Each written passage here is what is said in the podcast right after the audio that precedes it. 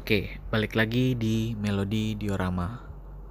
So, besok kita bakal merasakan yang namanya spend banyak waktu di rumah karena pemerintah udah menghimbau nih kepada masyarakatnya supaya mereka tetap stay di rumah dan menjauhi keramaian yang ada di mall, ada di tempat ibadah, ada di sekolah maupun di kuliah gitu.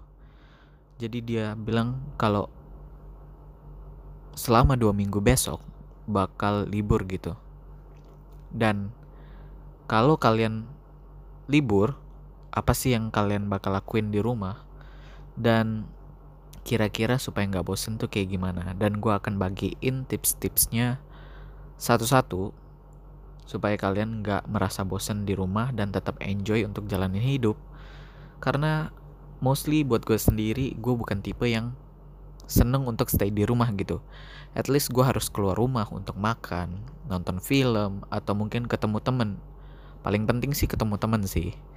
Dan biasa gue lakuin itu rutin selama setiap minggu untuk ketemu temen gue. Jadi tips pertama dari gue adalah membaca buku. Buku tentang pengembangan diri. Lebih tepatnya ya, bukan buku novel yang bikin sedih atau gimana. Nah, gue akan bahas bukan bahas sih gue lebih ke rekomendasi beberapa buku yang judulnya bagus untuk dibaca dan gue yakin topiknya nggak bakal bikin kalian bosen. Karena buku-buku yang gue baca ini udah sangat terkenal gitu di kalangan beberapa orang yang baca buku. Yang pertama adalah Rich Dad Poor Dad karya Robert T. Kiyosaki. Jadi buku ini menjelaskan apa saja yang diajarkan orang kaya kepada anak-anak mereka tentang uang gitu. Yang tidak diajarkan oleh orang miskin dan kelas menengah.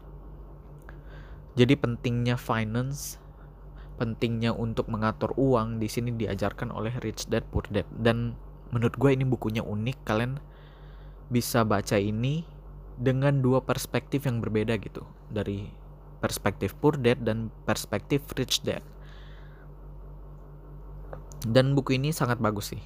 Pertama kali gue baca gue nggak percaya gitu. Gue direkomend direkomendasikan oleh temen gue dan gue coba baca pertama kali dan ini emang bagus sih bukunya. Yang kedua adalah The Seven Habits of Highly Effective Teens. Jadi tujuh kebiasaan remaja yang sangat efektif. Nah kalau kalian punya kebiasaan-kebiasaan yang belum bisa kalian kendalikan atau kalian lagi mencari kebiasaan yang positif kalian bisa baca buku ini. Ini karya dari Sean Coffey. Sebenarnya ini buku jilid kedua sih. Ada jilid pertamanya, kalau nggak salah yang pertamanya itu adalah bokapnya. Tapi buku keduanya tetap bagus dan tetap on topic banget. Yang ketiga adalah Get Smart.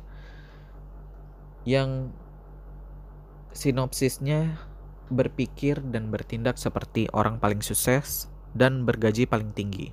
Karya Brian Tracy. Di sini buku-buku ini banyak sesuatu yang diajarkan kepada kita gitu gimana caranya berpikir untuk nggak berpikir pendek dan berpikir panjang kepada masa depan bahkan terhadap lingkungan kita terhadap situasi lingkungan yang menekan kita gitu yang selanjutnya juga ada Judulnya adalah Otak Pemenang karya Jeff Brown and Mark Fensky. Jadi ini adalah pelajaran dari orang-orang hebat untuk mengembangkan kekuatan otak kita. Bukunya banyak sekali quotes-quotes yang bisa kalian ambil sebagai motivasi dan buku ini juga nggak bosen. Kalau kalian baca, kalian pasti penasaran apa sih kelanjutan dari eh, chapter-chapter berikutnya. Dan buku yang gue simpen di terakhir ini dia udah banyak bikin buku. Dan gue nggak tahu ini bacanya gimana tapi kalau nggak salah bacanya Dale Carnegie atau Dale Carnage.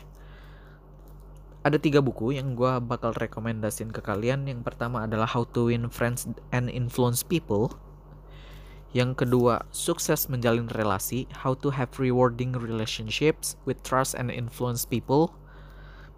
And yang ketiga adalah The Five Essential People Skills di mana ini mengajarkan kita untuk menjadi pribadi yang tegas, mudah memahami orang lain, dan cakap menyelesaikan konflik. Kalau kalian udah baca buku-buku ini semua, dan nggak mungkin kalian baca selama dua minggu habis sih, karena gue satu buku aja bisa dua minggu atau tiga minggu, tergantung bukunya. Nah, tips selanjutnya yang bakal gue kasih tahu ke kalian, kalau kalian sama tipenya kayak gue yang nggak bisa nggak ketemu teman, kalian bisa melakukan yang ini, yaitu dengan video call atau teleponan.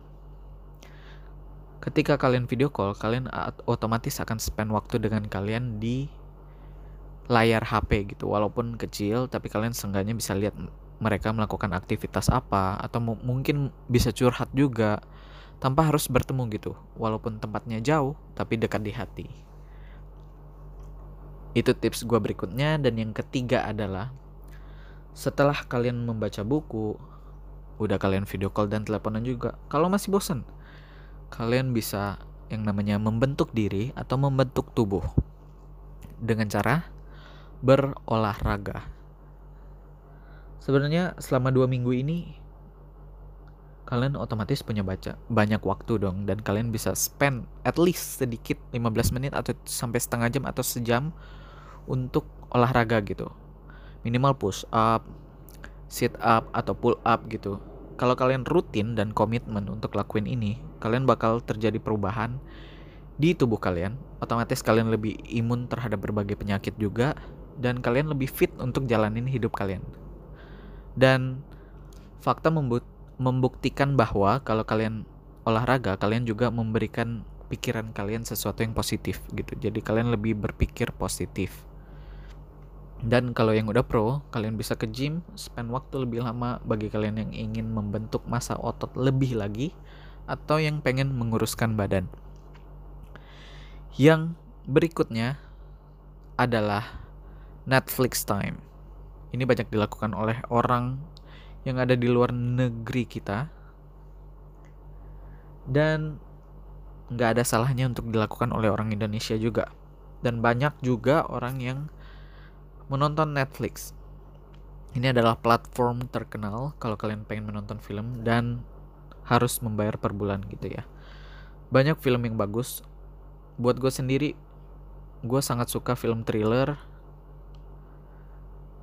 jadi gue akan rekomendasikan film You. Filmnya bagus, cukup menyeramkan, apalagi akhir-akhir ini ada kejadian di mana anak 15 tahun yang bunuh anak 5 tahun gitu. Itu mungkin terlalu tercuci otaknya ya. Tapi gua itu lebih kepada menonton film dengan bermacam-macam genre gitu. Misalnya gua habis nonton film thriller, selanjutnya gua nonton film komedi dan sebagainya gitu. Jadi nggak masuk ke mindset gua dan nggak mencuci otak gua gitu ya. Dan kalau kalian suka film Korea, di situ juga ada Itaewon Class dan ada Crash Landing on You yang lagi terkenal di kalangan cewek-cewek. Itu pemainnya bukan Park Seo Joon, tapi kalau misalnya kalian mau nonton yang Park Seo Joon juga ada di situ. Pokoknya banyak lah rekomendasinya. Dan setelah gua nonton film itu biasanya gua nonton juga film reality show judulnya Running Man. Di situ pemainnya lucu-lucu dan kalian bakal fun juga sih nontonnya. Bagi yang belum tahu Running Man adalah film reality game show yang menampilkan berbagai berbagai games untuk berkompetisi dengan teman-temannya gitu ya. Tapi dengan cara-cara yang lucu dan kekonyolan mereka gitu intinya. Nggak akan bosen. Tapi salah satu pemain mereka yang menurut gue paling lucu dia lagi terkena kecelakaan gitu. Jadi lagi masuk rumah sakit dan gak bisa ikut dalam film itu dalam beberapa waktu lah. Lalu selanjutnya setelah Netflix kalian bisa lagi untuk membangun hubungan dengan keluarga kalian. Kalian otomatis bakal ketemu lebih sering di rumah adalah ketemu papa mama, ketemu dede atau ketemu koko, cici dan sebagainya. Atau keluarga besar kalau misalnya rumah kalian sangat besar gitu jadi ada tiga keluarga di dalam rumah. Kalian bisa spend waktu bareng mereka dan temen gue biasanya spend waktu bareng keponakan dia dan itu lucu banget. Gue admire banget sama keponakan dia karena sangat lucu gitu bener-bener cute banget. Dan yang lebih lucu lagi adalah ketika dia olahraga gitu namanya anak kecil pasti mengikuti dong. Cici atau koko atau ii atau bahkan omnya olahraga gitu jadi lucu lah. Gue sendiri gue spend waktu bareng dede gue dede gue itu adalah cowok dan dia itu adalah tipe yang cool dan dingin gitu. Beda jauh sama gue 180 derajat dan gue ingin memberikan kebahagiaan buat dia. Jadi gue sering banget melakukan kekonyolan-kekonyolan supaya dia ketawa gitu ya. Menceriakan hidup dia sedikit lah. Oke okay kalau kalian udah melakukan itu semua, kalian gak akan merasakan namanya bosan di rumah. Walaupun mungkin ada beberapa waktu kalian membutuhkan waktu di luar, ya kalian bisa spend waktu lah di, di luar sebentar yang deket sama rumah. Bukan yang jauh sama rumah gitu ya. Karena emang di mall-mall pun lagi strict banget gitu. Lagi di tutup juga dalam beberapa minggu ini jadi kalian cuma bisa melakukan aktivitas-aktivitas yang ada di sekeliling kalian. Pesan dari gue adalah kalau kalian bisa untuk melakukan ini semua,